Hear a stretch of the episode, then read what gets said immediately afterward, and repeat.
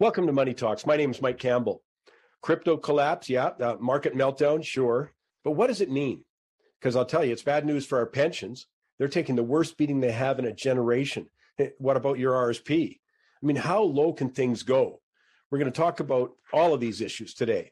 And I also want to warn you, I was thinking the gloves are off. What's going on in the country and in the world are serious, and we can't afford to just sort of dance around the issues any longer. I've got True North Candice Malcolm joining us to share what worries her most about Canada's future. Plus, my quote of the week a top expert on China outs one of the biggest brand names' insistence on helping the Chinese Communist Party. And we'll all know the name, I promise. Plus, this week's Goofy features the topper in the integrity calamity regarding the official response and reporting on the truckers' convoy. But first, before I make a brief comment, I just thought I should acknowledge that I have a higher standard for politicians who want to run the country, uh, create government policy than I do for the rest of us, because we're not trying to do that. Especially when it comes to understanding the issues, I think they should know what they're talking about.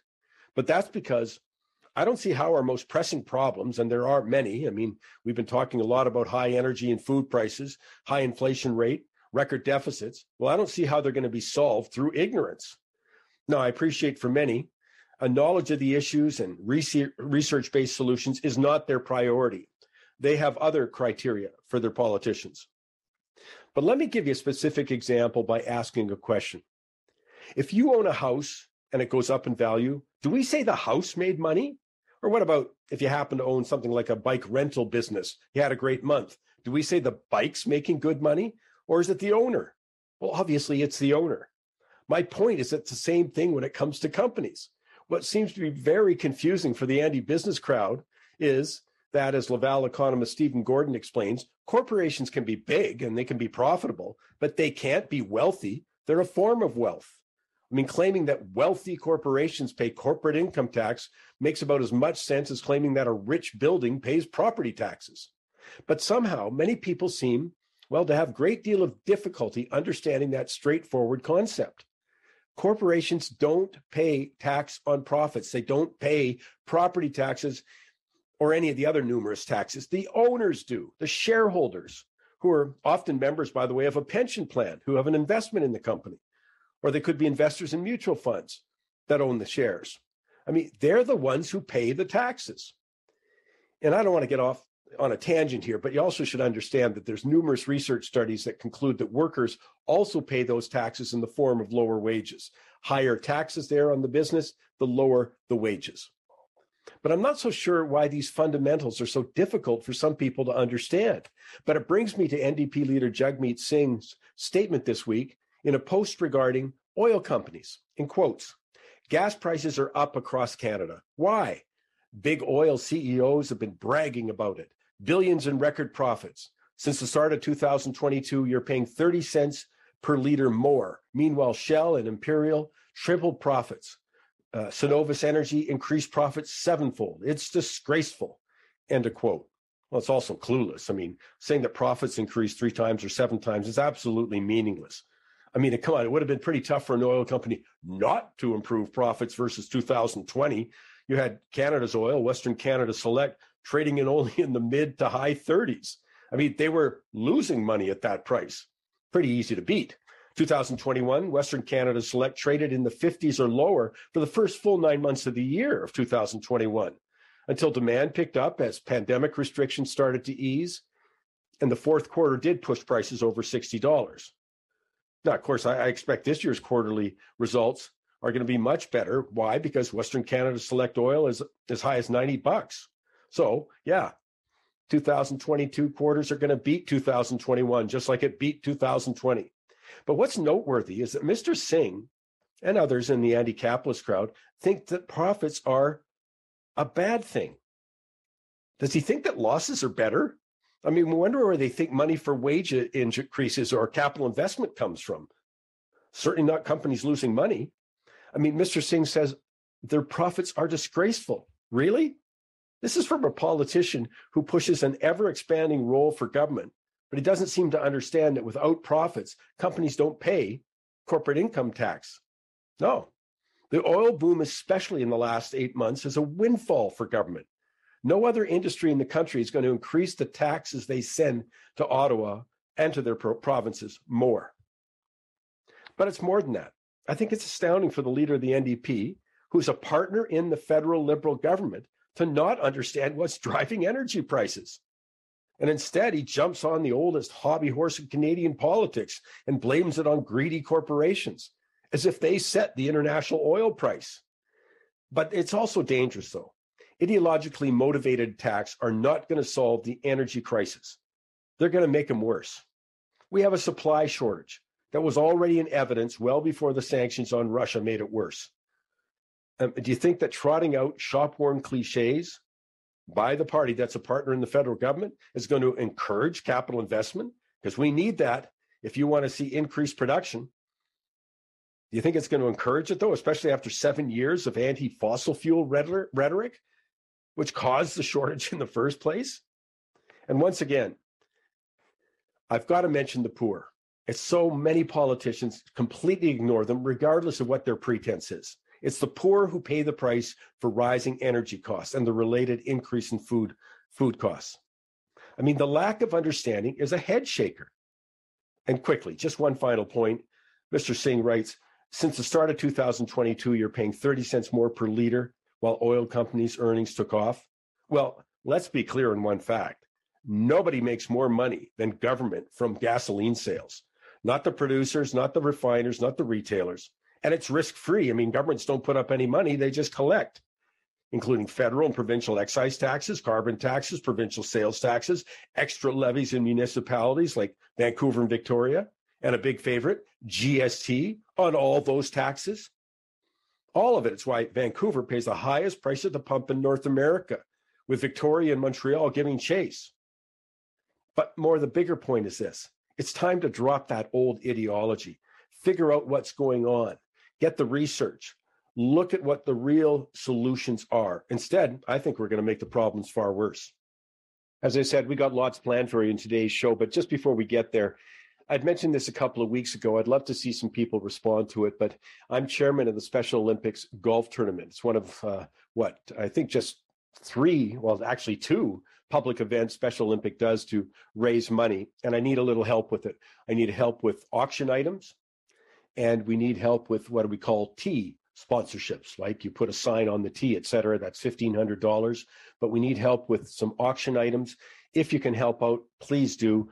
Uh, you can get all the information at mikesmoneytalks.ca.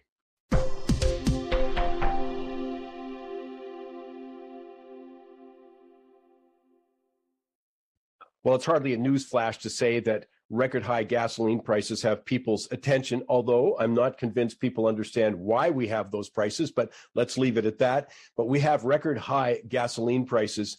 What's interesting is it's supporting another aspect of economics, and that is when prices change, behavior changes. So, for example, I saw a survey coming out uh, earlier this week that basically said a lot of people are reevaluating their summer road trip plans. They're going to do something different. Well, there's more than that, some fundamental shifts happening. I want to bring Michael Levy on to discuss it. And, you know, I'm hardly surprised at this, Mike, that high gasoline prices at least brings electric cars into the conversation. Well, it does, Mike. And the reason being is now electric cars in some cases are competing head to head with your standard uh, internal combustion gasoline engine cars. You can buy an EV, either a small SUV or a sedan, and you can do it for under $40,000. And one of the caveats that people wanted to be able to see in an electric vehicle is if they could go somewhere between 350 to 400 kilometers on a full charge.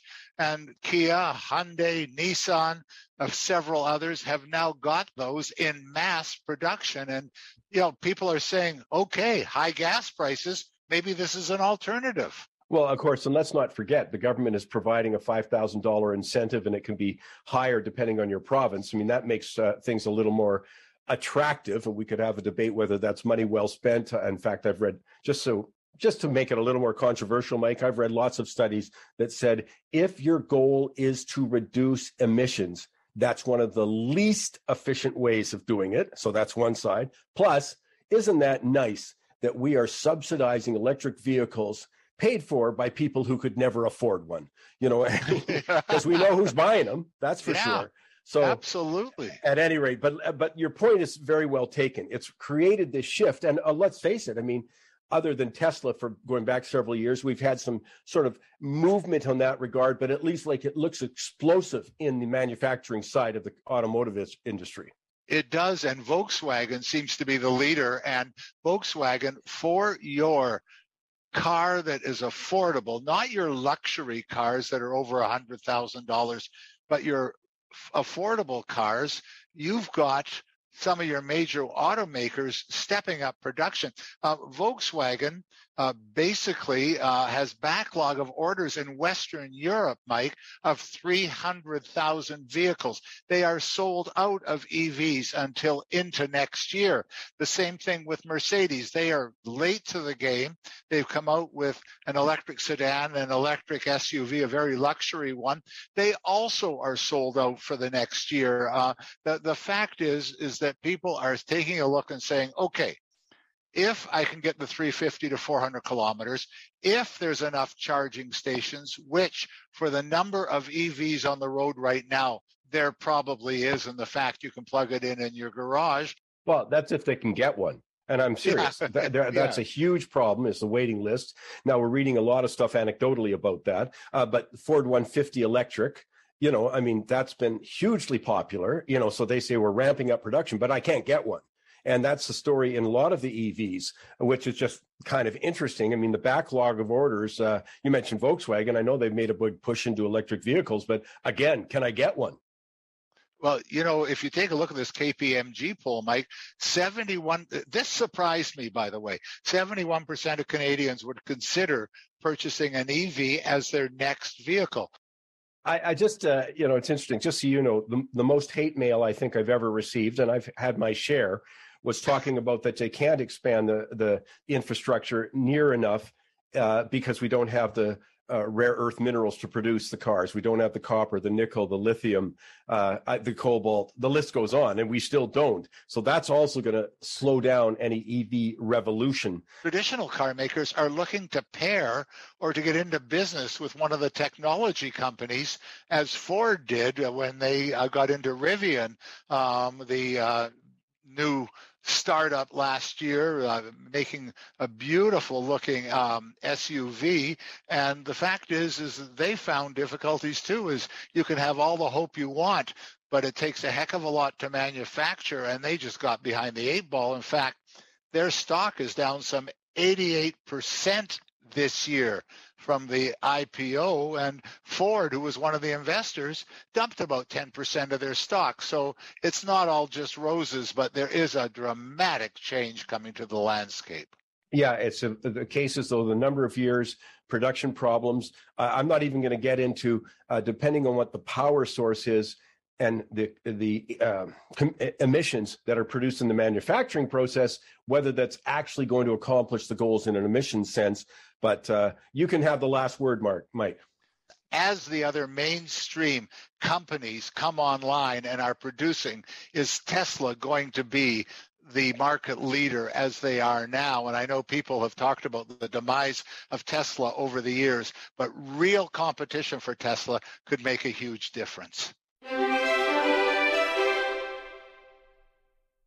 Time now for the quote of the week. Uh, first, I'll give you a little context. Two of the most uncomfortable facts I think that most in business and government are reluctant to acknowledge are one, any thought that opening trade and business with China and Russia would result in the liberalization of those countries has been proven wrong. Well, actually, dead wrong, with the emphasis on the word dead when it comes to human rights abuses, Uyghur concentration camps, and Russian atrocities in Ukraine. And two, doing business in China and Russia hasn't just failed to liberalize those countries, it's actually financed their military, including the invasion of Ukraine and China's police state and their assault on human rights. And no sign it bothers some companies, at least, companies like Apple, who have been accused of turning a blind eye to companies using slave labor to produce some of their supply chain component parts. In December, by the way, it was revealed that despite the blatant human rights abuses, remember all the spotlight on the Uyghur genocide at that point? Well, Tim Cook and Apple signed a secret $275 billion deal last December. as I said, December, with China's Communist Party. Which brings me to the quote of the week by Kyle Bass, Chief Investment Officer of Hayman Capital. And he's got an acknowledged expertise in China and global affairs. In 2019, he received the Foreign Policy Association Medal for Responsible Internationalism. So think of this when you look at your iPhone, your iPad, your Mac, in quotes. Apple is hiring engineers away from its Western suppliers to help Chinese state owned Yangtze Memory Technologies Corporation meet its iPhone specs and therefore displace Apple's Western suppliers. Yangtze Memory Technologies got into the memory chip uh, market through heavily state uh, funding. This is no doubt the result of Communist Party pressure on Apple and Tim Cook, but he's working hard to under, undermine U.S. national security for a few more dollars in profits for shareholders. This mirrors what happened with Huawei many years ago when foreign companies helped Huawei to meet their specs and they got hooked on China's price, not to mention stolen Western IP to help rapidly scale Huawei's business. US companies, especially Apple, should not be allowed to repeat this horrible, miscalculated mistake and help to scale Yangtze's Memory Technology Corporation's business and displace Western companies in the process.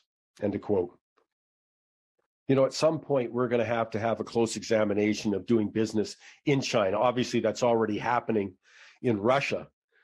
And you see so many companies having to react to the invasion of Ukraine and withdraw, and they lose a lot of money doing it. But I don't see how that's not coming to China. And I think all of us, though, have something to do in this regard. I don't run a company, but I can certainly say I'm going to start figuring out where the products I buy are produced.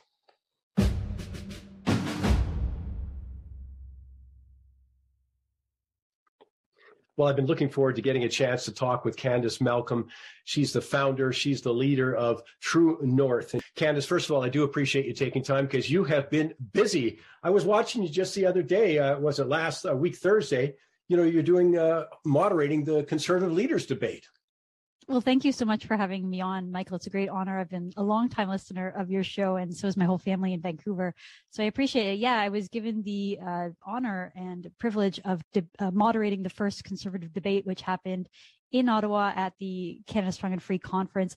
And it was just a really fun opportunity. I thought it was a really entertaining uh, evening and, and debate. You know, the whole idea of a debate is to have a contrast of ideas and visions of the country. And it was combative at times, which is what you want as a, as a journalist. You, you know, you want to keep it interesting. You want to keep the audience engaged. And I think we really uh, were able to cover a lot of grounds and, and really ask a lot of questions. So I was, I was really happy for that opportunity. And I was happy with the way that the uh, evening played out. Well, let me ask you what uh, your takeaway was on what those candidates think are the big issues facing Canada. I would assume they, I, I know you addressed and chose the questions, et cetera, but you know the big issues that they think, because a lot of times people in that position, uh, no matter what the party is, don't seem to know what the rest of us are thinking.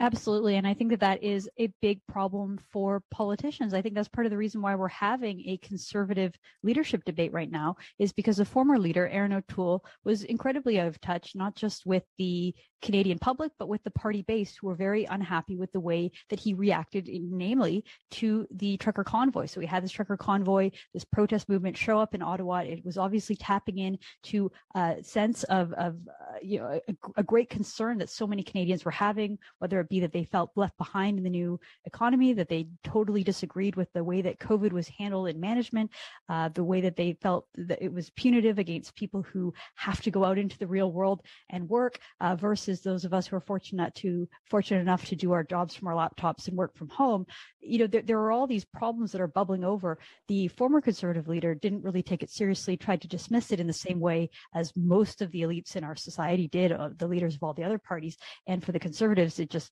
that was not acceptable. And so he was ousted. And I think because of that, Michael, the contenders uh, for leader now are, are, very aware of that. And I think they're working hard to try to connect with the conservative base, connect with those disaffected working class Canadians who feel left behind, and, and really try to tap into whatever that frustration is. And, and, and I think we saw that namely from uh, a few candidates, Pierre Poilievre, Roman Baber, and Leslyn Lewis. They were sort of the spark uh, that, that was really talking about it. The other two candidates on the stage, Jean Charest, who is a former Quebec premier, and Scott Aitchison, who's a member of parliament from Ontario, uh, they were sort of taking the other side that you know conservatives should be polite and that we shouldn't uh, that, that, that conservatives shouldn't engage in in this kind of ruckus behavior and that the truckers were a lawless embarrassment. Uh, you know, regardless of what what you think of the truckers in the end, you know what, what happened at weeks and weeks into the protest and how it sort of digressed into chaos, and, and you might not have agreed with everything they were saying. There was lots of people with lots of opinions going in different directions. It's hard to say exactly you know if you agree or disagree with all of them um, but but certainly trying to tap into that frustration tap into that sentiment um, that there's a lot of people who are just not happy with the status quo and the direction of this country yeah, I thought the choice to dismiss them rather acknowledge them, not necessarily agree with them, was a major mistake that is rippling through our country. Uh, you know, part of the divisions we already felt, and you, you alluded to one that I think is different. We've all know about the East-West division. You know, I mean, that's long-standing. Maybe a little bit we know or, or most are aware of sort of the oil patch versus urban Quebec and Toronto. You know, as as just maybe too loosely framed, but that general. But what I think came up out of COVID is exactly what you alluded to that there was this, in quotes, laptop class. I was lucky. My life was not disrupted. You know, if you know what I mean. I mean, obviously, we didn't see friends the way we did, but I think it's a very different thing to think somehow that I couldn't go to a party or have eight people over is the same as someone losing their job, number one, uh, having that uncertainty, uh, maybe living in a small living space with two kids it's not the same thing whatsoever. And I felt that needed to be acknowledged. And I thought way too many people were insensitive to it. Well, exactly. It's easy for someone like a journalist or a political commentator to say, okay, everybody, let's stay at home to flatten the curve. We all have our role to play. Uh, you know, it's a lot harder for someone who has to go out to make a living. And we, we spend a lot of time sort of applauding and perhaps virtue signaling on social media, uh, how we we're so thankful for the frontline workers. You know, we uh, in my neighborhood in Toronto anyway, uh, people would go out on their patio and bang pots and pans at seven o'clock every night to thank the the frontline workers and the nurses, and we sort of had this feigned empathy uh, towards them. And yet, uh, you know, as COVID wore on, and and as we saw a lot of the effects of you know, forcing people to stay home, not allowing them to go to work, making small businesses fail, forcing little kids and children to forego the most important experiences of their young developing lives. So many people were put in a situation that was unbearable, Michael. And, and not just that, I mean, think about people who were struggling at the margins, people who relied on counseling, people who relied on going to AA meetings, people who needed to connect with their church or their friends. They, they you know, the complete lack of social networks, you know, they just came crumbling apart because we didn't have those opportunities, the things that bring meaning in people's lives. And, you know, it's, it's one thing to say, we're all going to be responsible. We're going to stay at home to save lives. It's another thing to really look and analyze the sort of second and third order impacts of forcing people to forego those relationships and those meaningful relationships. And you, you can see the data bear out very sadly when you look at things um, like suicide rates and depression and alcoholism and drug overdoses, uh, all of those things that were disproportionately impacting young Canadians. In fact, uh, I believe there's a statistic that more people died of drug overdoses um, under the age of, I think, 40 or 45 than, than COVID. So we, we really created a lot of a mess uh, over the last two years. I think the country is, to your point, divided and fractured and, and, and collapsing in many ways. We don't really address it. We sort of say, okay, COVID's let's time to move on, or you know, let's let's drop the mask mandate and get on with our lives. I think I think we need to stop and acknowledge what we just went through. Uh, I think we need to do a full rehash. I think the political class bears a lot of explaining and, and responsibility for what has happened. We need to go through, figure out what happened, why, and make sure that we don't repeat these mistakes again, and then start to mend uh, the, the fabric of our society that's been fraying over the last two years. Well, I, I think dialogue was not a goal.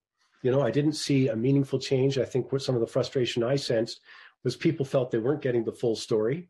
You know, if they had concerns, questions were not allowed, and I felt uh, much of the media for that. I, I was absolutely astounded. I said, uh, "We've got stenographers there, and not reporters any longer." So, you know, let me ask you where you fit uh, the divisions within the country on your priority list of challenges going forward? Well, I think there's so many issues that that could pop up. I think that there is a growing lack of trust in the sort of central institutions of our democracy that again are elites, the sort of what Pierre Poilievre calls the gatekeepers, the people who set the rules, uh, incredibly out of touch with with the concerns of everyday people. Like if you tuned into the, the news and the media, you, you know, you might get the impression that whatever's happening in the US with Roe versus Wade is the biggest story in the world or or uh, conflict in Ukraine that's half a world apart away is the biggest story in the world. Uh, you know, when you talk to everyday people, they're really concerned about the price of gas, the price of food, the price of rent, the price of homes. Like an entire generation of young Canadians feeling like they have no opportunity to ever have the Canadian dream, the, the the opportunities that their parents had. They're never going to be able to buy a house. They're never going to have a stable and fulfilling job. They may never have. Uh, they may not believe in marriage, and they might not ever have that sort of ability to create a family, create a community of their own, or they might not be interested in in that.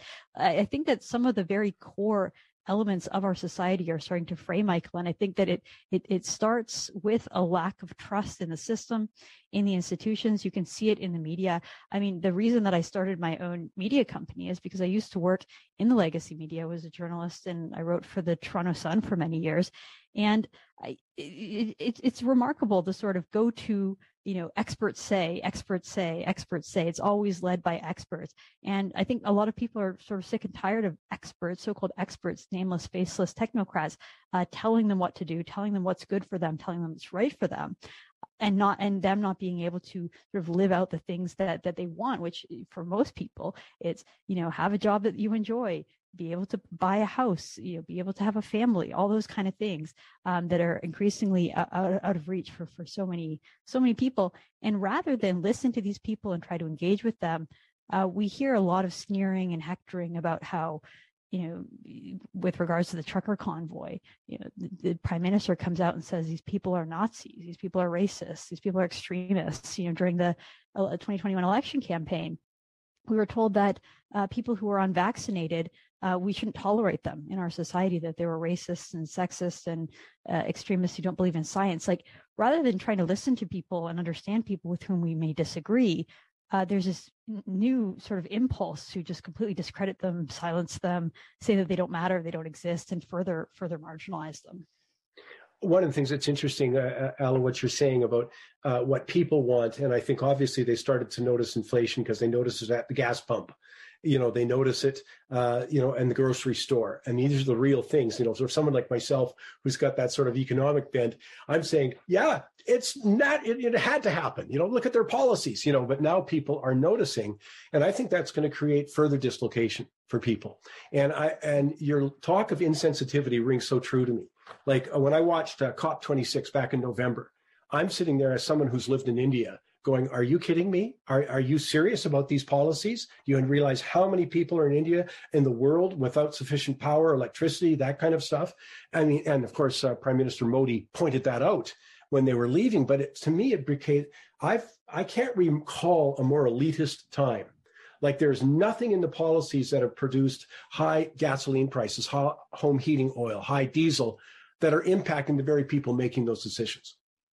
I, I, I think that's right. And I, I think it's people are being hit sort of double hard because a lot of people who suffered through COVID, people who were wage earners, people who worked at restaurants and bars who got laid off, or small business owners. I mean, we we covered so many stories at True North of you know people who own gyms, people who own small businesses that just they, they didn't have a lifeline, they didn't have the support that they needed, and you know m- many of them their businesses didn't didn't survive and and and now you know we have this inflationary uh, disaster in front of us and it was completely predictable. I mean what do you think is yeah. going to happen when you run a 500 uh, billion dollar deficit and you start printing money like there's no tomorrow?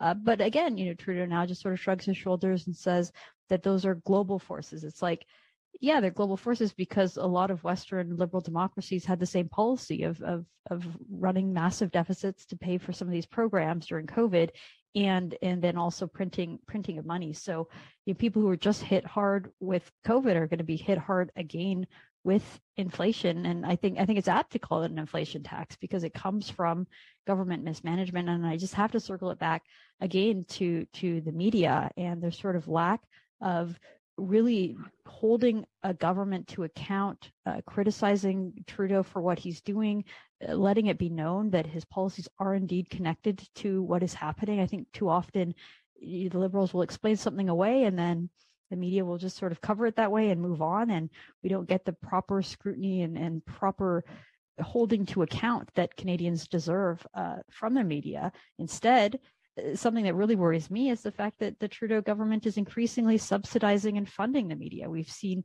CBC massively have an increase in their uh, English news services due to uh, Trudeau pledging more and more money every time there's an election. There was a $600 million newspaper bailout. Uh, so, so, now you know it's it's hard to it's hard to imagine that the journalists who are charged with holding the government to account, scrutinizing their their spending, scrutinizing their policies, um, are also in many ways reliant upon Trudeau for this benevolent bailout that he is giving. It's not actually helping because everyone, you know, you you know, you have an economics background when you subsidize a failing product, you're just going to prolong the, the bad decision making that stops the innovation and stops the growth. I mean, my organization, True North, we found a successful business model. We don't take a cent from the Trudeau government, and we found an audience and we found a business model that works. What uh, it's interesting, Blacklock's reporter, who does a fabulous job, uh, had a piece out earlier this week that was uh, showing that in fact that media bailout, just an FYI for people, is didn't stop the layoffs you know, if that was the point to, you know, subsidize, to protect, et cetera, it didn't stop the layoffs. So, Alan, what your point is, if you don't have the right formula, it won't matter what the ingredients are added to it. So, uh, yeah, I, it's a big point. Let me finish with this. Well, actually, I, I want to finish with one other thing first. So, True North, What's it been like? I mean, you started that thing from scratch, which I think is forget all this other stuff. This is an entrepreneurial story. That uh, what have you learned most, or the biggest surprise you had in creating uh, uh, True North? tnc.news if anyone's oh, trying, to, trying to yes, look it up. We didn't we didn't get the dot com, we got the yep. dot news. So tnc Thank the you. letters True North Center dot news. It's it's been a wild ride, Michael. I, I I first started True North to do sort of deep investigative journalism in the area of sort of immigration and foreign policy. That was my own research background. And I didn't feel that even at my newspaper that I worked for, Sun Media, uh, we had the resources to, to really fund the kind of research that was necessary. So I, I initially it was, it was sort of more of a niche uh, deep dive kind of investigative shop and basically what i did was just listen to my audience listen to the people who were who were funding true north which are you know were entirely donation based business mm-hmm. and so many of the people that were funding us were like you know what we really like is your original reporting uh, we we really like uh, issues more more so than just immigration. So we sort of slowly expanded, and I think a big key to that is the fact that we listen uh, to Canadians, we listen to our base and our audience, and and and take feedback. And I, I, find it just maybe this is just an aside, but I find it so interesting to look at the sort of big players in the media and how sort of closed off they are. You know, a lot of them uh, don't don't allow any comments on their YouTube channel, and they don't allow any replies on Twitter, and you know they're very insular and, and shut off. And, and I get it, you know, there's a lot of vitriol and a lot of abuse that you get online, especially as a woman, but you have to listen to your audience. You have to make sure that you're you're t- covering the topics that are important and you have to measure things and you have to look at the metrics and you have to read the feedback in order to go in the right direction. And so i think i think one of the reasons that true north has been successful is just we just engage with our audience we listen we cover the stories uh, that are needed and we really try to tell the other side of the story that is not being told and listened uh, told in the legacy media is so often the legacy media is in lockstep. They all agree they all say the same opinion they cover the same stories. It's very predictable and you know because of that if, if you have a bit of originality or you're interested in something different and you know you want to go in a different direction it's pretty easy because there's so much low hanging fruit. So we, have been really fortunate. We've been able to tap into into a market and uh, you know it's it's incredibly exciting. We we we doubled in size last year. We I, I think we have more than a dozen journalists now across the country. We you know are, are reaching more and more canadians uh, every day podcasts every day, lots of original news reporting. Uh, it's, it's, it's really fun. And, and again, it shows that there is an audience, there is a demand for independent original news in Canada. There are people who are willing to pay for it. Uh, we don't need the government to be involved in censoring and in regulating and in bailing out media. In, in fact, I think the opposite is what is needed. The media need the media needs to be independent. The Trudeau government needs to get his hands out of the journalism business. It will give journalists much more credibility and it will force them to innovate and find a market, find an audience. And, and I, I, I hope that's the direction that we go in. Well, you're to be congratulated for making a go of it. It is not easy, especially in the environment we've been experiencing for a number of years, the competition being subsidized by government. And uh, as I say, there's an appetite. Uh, you've served it. Your audience continues to grow. Congratulations. And a big, big thank you for finding time for us. Right. Well, thank you so much. It was a privilege. And uh, we'll have to get you onto my podcast one day, Mike. I would love to have you on. I can talk the year off a dead dog about that economic stuff. Thanks, Candice. Great. Thank you.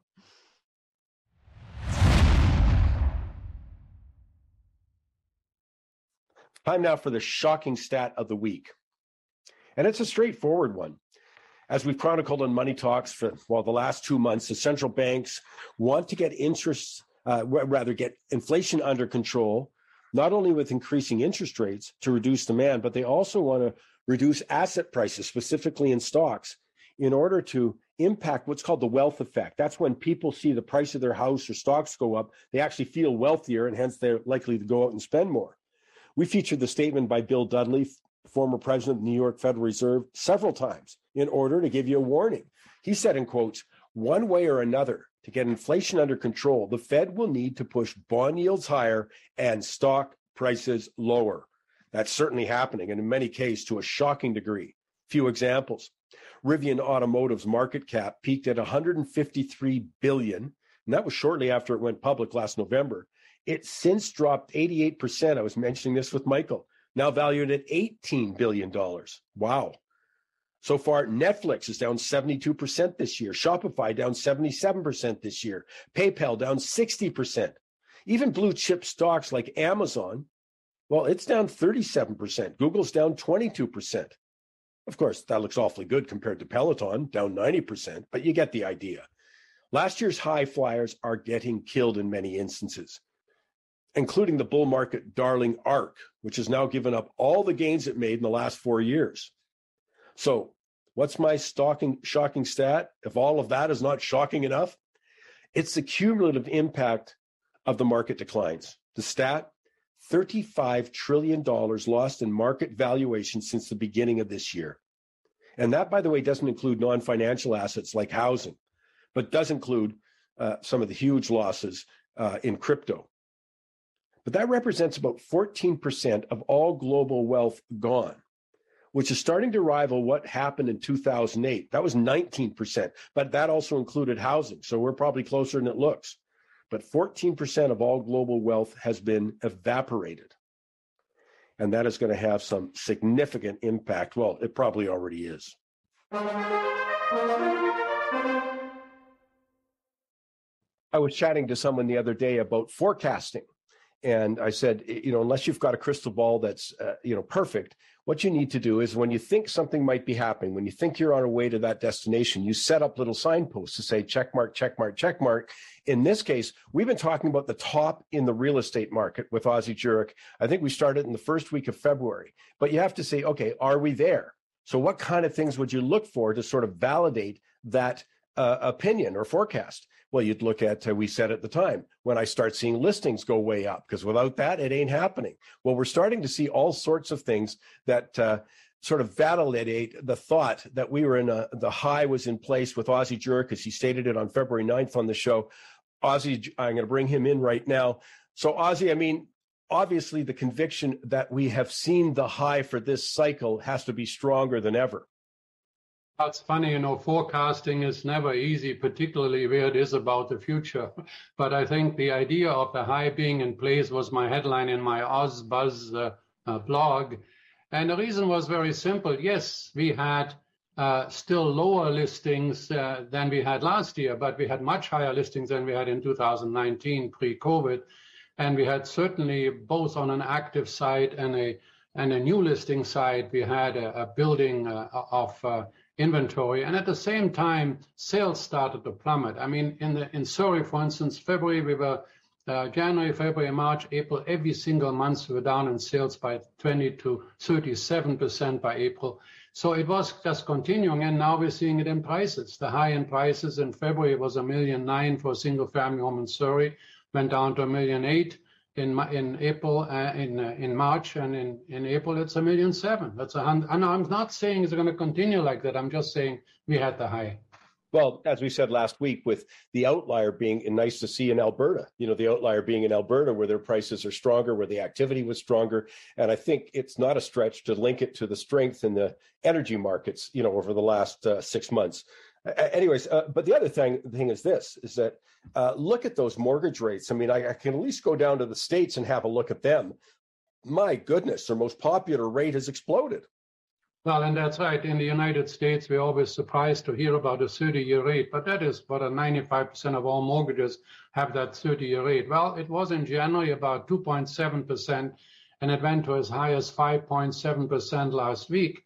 Well, I'm talking to a broker in Phoenix, uh, Todd Smith, who know, I know him for 12 years, and he says the average increase in mortgage payments in the city of uh, Phoenix, if you look at all the averages on based on the mortgage book that they have, has gone up by $462 per month.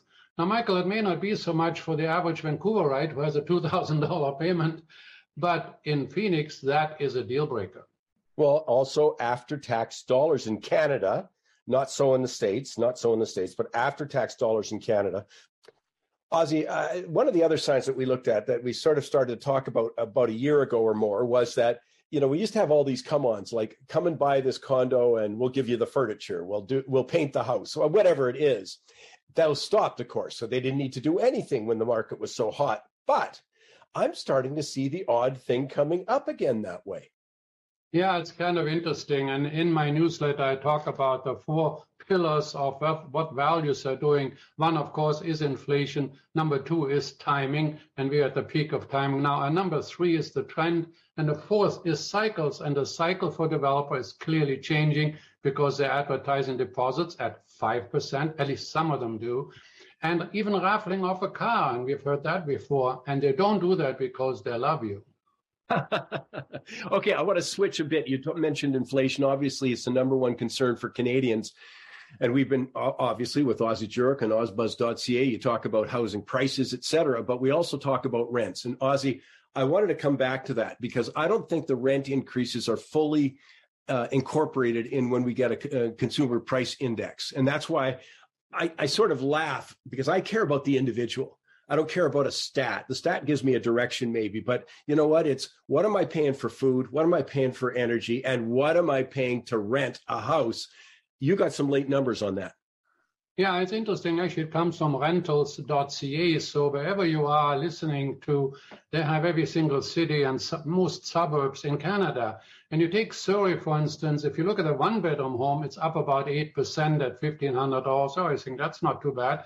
But then you go into the average two bedroom increase, it's up 21% the rental now at 1956. So wow, you say that's big. Now Vancouver's two bedroom is up 18% at an average price of 3,200 for a two bedroom rental suite. Let me throw some others at you though, because I mean, listen to those numbers. And I'm not surprised, by the way, uh, the two bedroom and if we ha- they don't have the three bedroom numbers, because you hear about that complaint from families all the time you know that I can't get something big enough. And uh, again, we could delve into the uh, development industry and see why it's more profitable to maybe build bachelors or you know smaller units, you know all of that stuff. We'll leave that because we're talking rents here. What about Calgary though, and Calgary and Edmonton? Actually, Calgary has had a huge increase in sales uh, as we talked about last week. But the rental for a two-bedroom unit is up a whopping 17 to 17% at the same time. Now the actual price is only 1700, but a 17% increase, and the market is popping because, as you always point out, market is 90% psychology, and the psychology in Alberta is, hey, things are getting better. Ours is going to change to the other side. Just quickly, let's go across the country for a second. Let's jump into Toronto because I got a feeling that so much policy is in uh, housing policy, policy, et cetera, at the federal level is influenced by what's gone on in back east. So, do you have Toronto there? Toronto is kind of interesting. Uh, yeah, it's about the same. It's up 10% in a one bedroom at just over $2,000 a month and 16% for a two bedroom at 2,776. And interesting, so too, is for the average rental uh, per person that's looking for rental. If you take Burnaby, the one bedroom rental is up 16% at just under 2,000, but the two bedroom is up up only 10%. So wherever you are, you have to take a look at your suburb and saying what is the predominant of, of prices there. So in Burnaby, there's fewer one bedrooms available, so it's actually gone up more. So take a good hard look, do some haggling.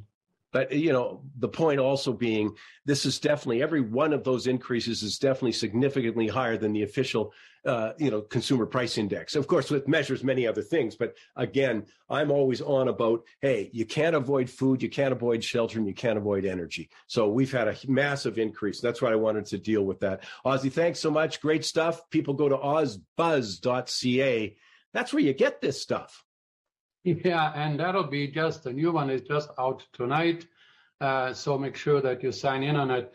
And Mike, these are interesting times. So trust in Allah, but tie up your camel.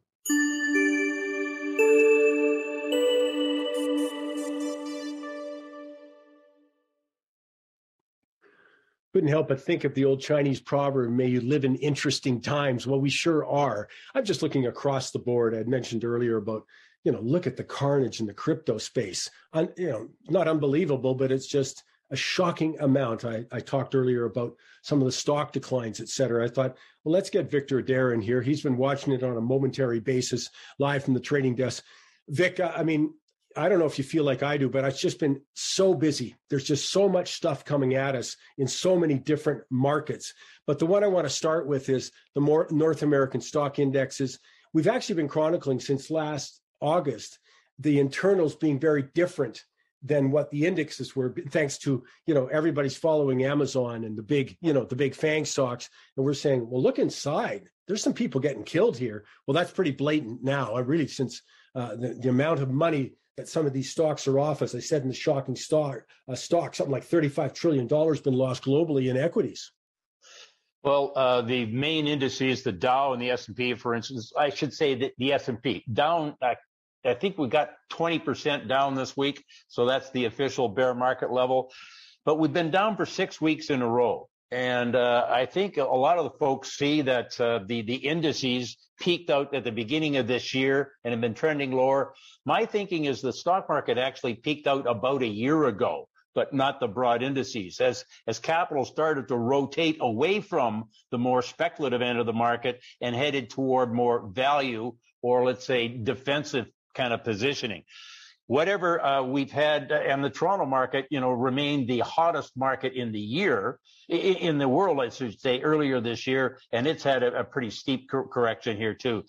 There's been a shift in sentiment, clearly, Mike. Uh, I mean, some of the metrics I look at, we've got the bearish sentiment on the stock market is about as high as it's been since the crash way back in 1987. Now, there's all kinds of metrics, but you know that's the one that I noted and just anecdotally, you can see that the, a lot of people are really concerned here with what's happening. Well, you say anecdotally, you're absolutely right. I fielded phone calls this week from people saying, should I get out of my index funds and things like that? And my first thought to myself is something like, you're asking me now? Really? Now you're at, uh, that happens all the time, Vic, though. You know, after the, the, the horses left the barn, my phone starts ringing, you know, in the old fashioned way. And uh, this is just to me something that you said a few weeks ago is that you make your money by managing your risk. I'm not that sympathetic to people who weren't managing their risk in a more efficient way. No one knew what the markets were. I mean, I'm not presenting that I knew what the markets were going to do, but I am presenting that I knew that the risk had elevated. I was presenting that we saw risk inside the market and signs. We got the central bank basically saying, Hey, I blew up this bubble. Now I'm going to blow it down. Like literally saying, I want stocks down. I think it's pretty tough to find an excuse not to have taken some money out of this market well before now. Well, like that's what people have been doing. I mean, if you wanted to say what's the reason that the stock markets have been trending down here for the last six weeks, it would be they're trying to reprice their expectations as to what the Federal Reserve is going to do. And we've had Jay Powell out this week, the head of the Fed, saying, acknowledging perhaps there's going to be some pain as we try to get inflation down. The central bank has acknowledged they can't do anything about the supply shortage input that's caused inflation.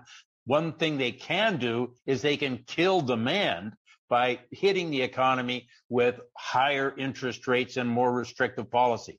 Yeah, and still killing that so-called wealth effect.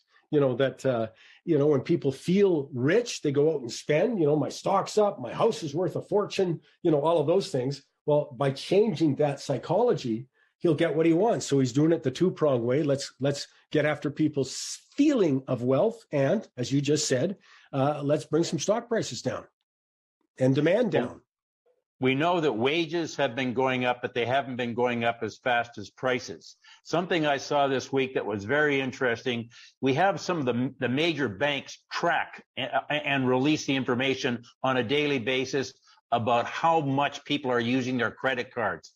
What we're seeing here in the past month is that people are putting more uh, bills into their credit card than we've seen in a long time. The increase has been very sharp. So what I'm thinking is people are sustaining their spending, but they're doing it on credit. And that might not last long. And that's where we start to think of, will we, will the Federal Reserve push us into a recession as they try to kill demand? Well, and and that's certainly I, I think the consensus I'm reading out there, Vic, is there's no soft landing. And anyone who I know is commenting on it, I'm talking people who've been former presidents of different uh, uh, Federal Reserve banks, that kind of thing, saying, boy, that soft landing is a very small percentage of probability. You know, that's not very likely. So I, I mean, I look at the housing market in the states already uh, I look at the mortgage rates going up, the 30 years the most positive or, or, or pro, uh, popular. Man, I don't, you know, I think they're getting there may, maybe a lot faster than they thought they would. In terms of the demand destruction, yeah. sure. So, you know, here we are. We've had the stock market down for six weeks. A flip side of, of the same coin to me is we've had the U.S. dollar up for six weeks. That's the U.S. dollar index against a basket of currencies. We've got the U.S. dollar index here at a 20 year high for instance, the Bank of Japan keeps saying that they're going to just keep interest rates really low. So the, the current, that currency has fallen to a 20 year low against the US dollar. But the euro this week, this time the bottom sort of fell out of the euro.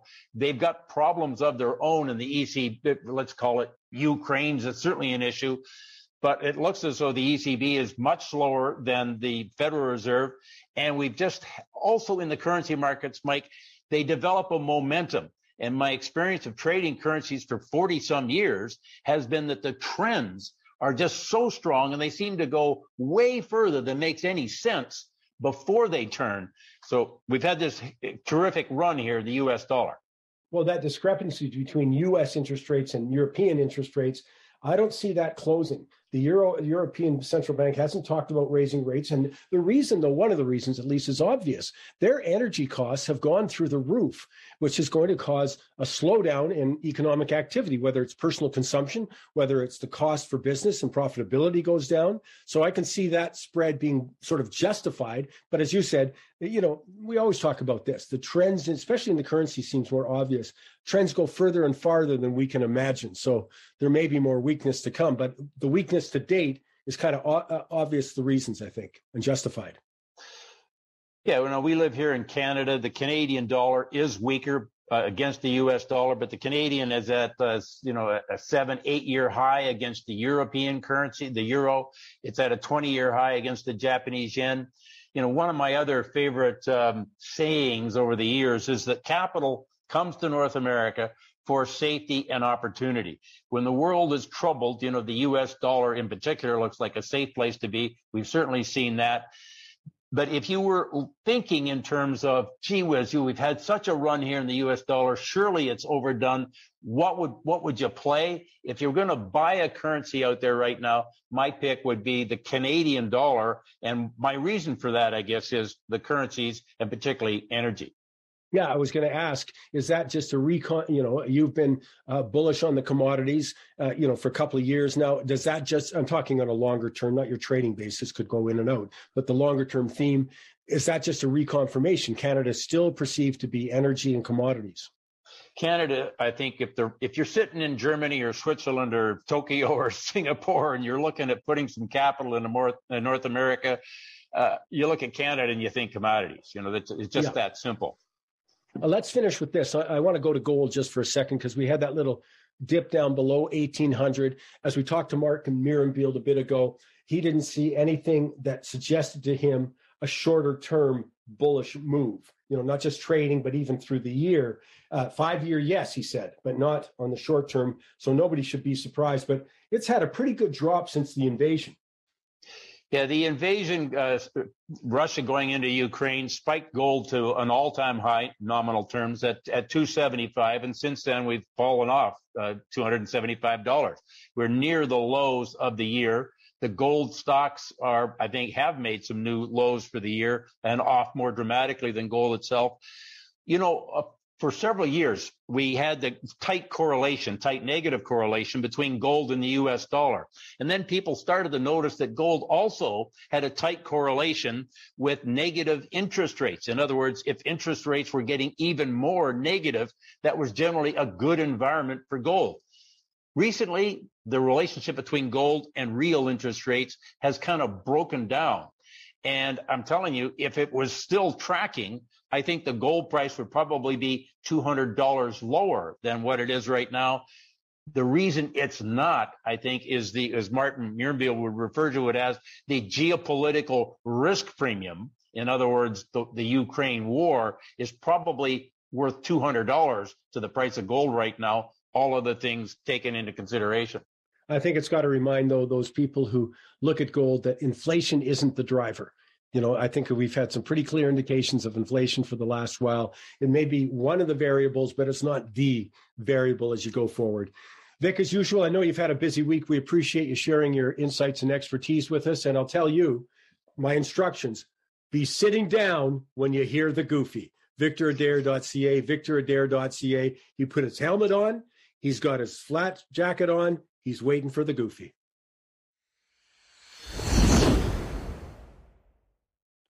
Time now for the Goofy Award.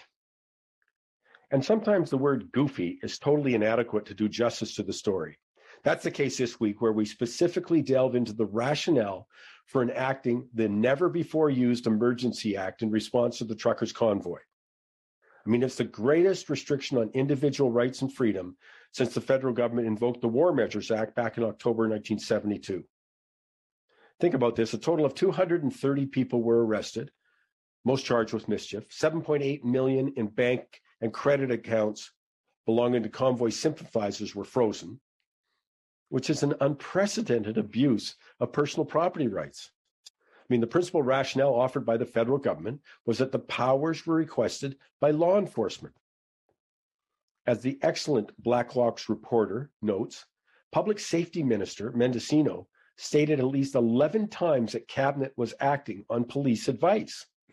For example, on February 28th, he stated in quotes, we have had to invoke the Emergency Act, and we did so on the basis of nonpartisan professional advice from law enforcement, end of quote.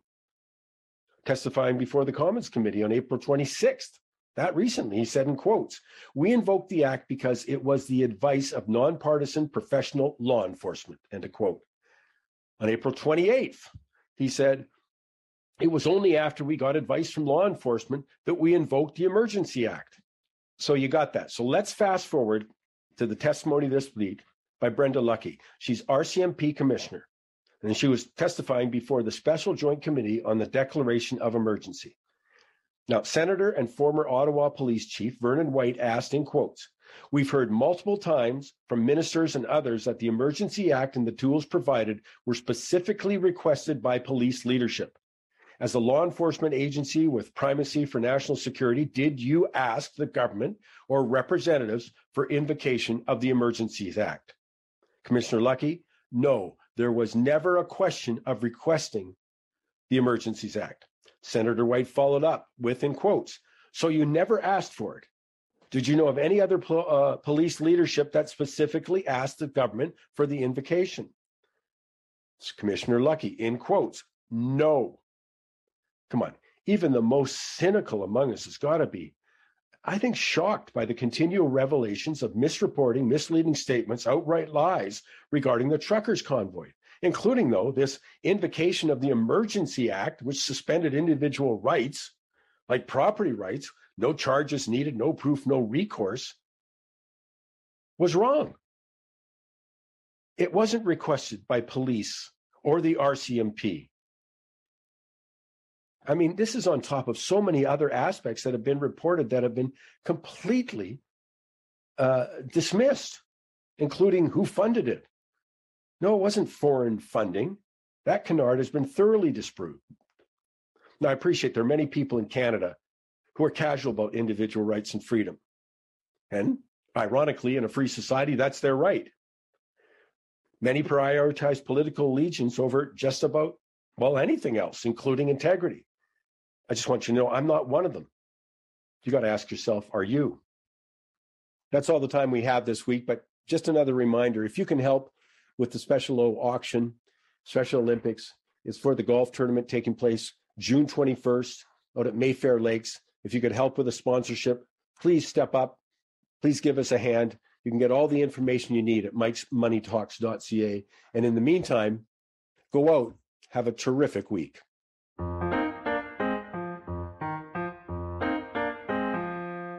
This is the Money Talks podcast with Michael Campbell, available at mikesmoneytalks.ca or through your favorite podcast subscription service. Join us on Facebook at Michael Campbell's Money Talks and on Twitter at Money Talks Tweet.